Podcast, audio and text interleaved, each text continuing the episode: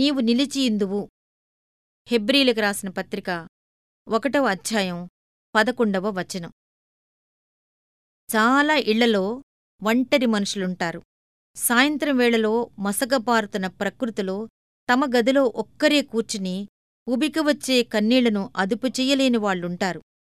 కాని వాళ్ళు కనిపించకుండా వాళ్ళ దగ్గరే ఒక వ్యక్తి ఉన్నాడు.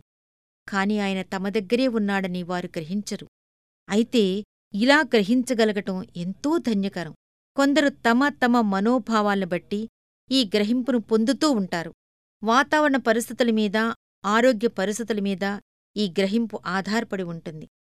వర్షం పొగమంచు నిద్రపట్టకపోవటం ఏదైనా బాధ చీంత వేధించటం ఇలాంటివన్నీ మనిషి మనోభావాలను మార్చివేస్తాయి.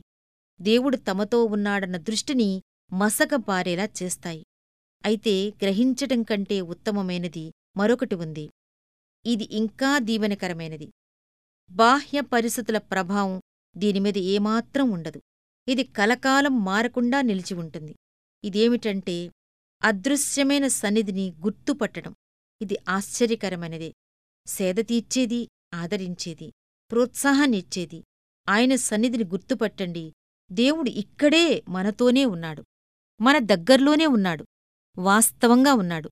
ఆయన సన్నిధిని గుర్తుపట్టడం గ్రహించగలగటం మనకు సాధ్యమైనదే. ఇది మనతో నెలకొని ఉండే ఒక సన్నిధి.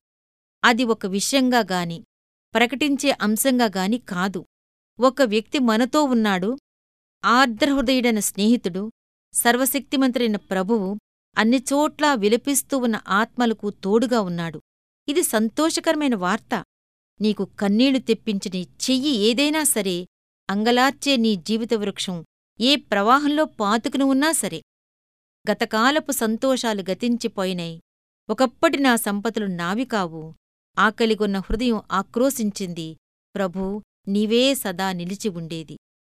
సేద తీర్చే ప్రవాహాలు ఎండిపోయినై. ఆదుకునే స్నేహితులు లేకపోయారు.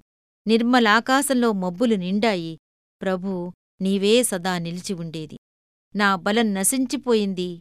నా పాదాలో శక్తి హరించిపోయింది.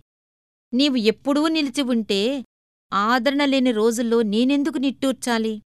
జీవన గమనంలో ఎవరు నన్ను వదిలినా స్నేహాలు సుఖసంతోషాలు అన్నీ పోయినా దుఃఖం నన్నంటదు నా పాటలు ఆగిపోవు. ప్రభూ నీవే నాతో ఎప్పుడూ ఉంటావు.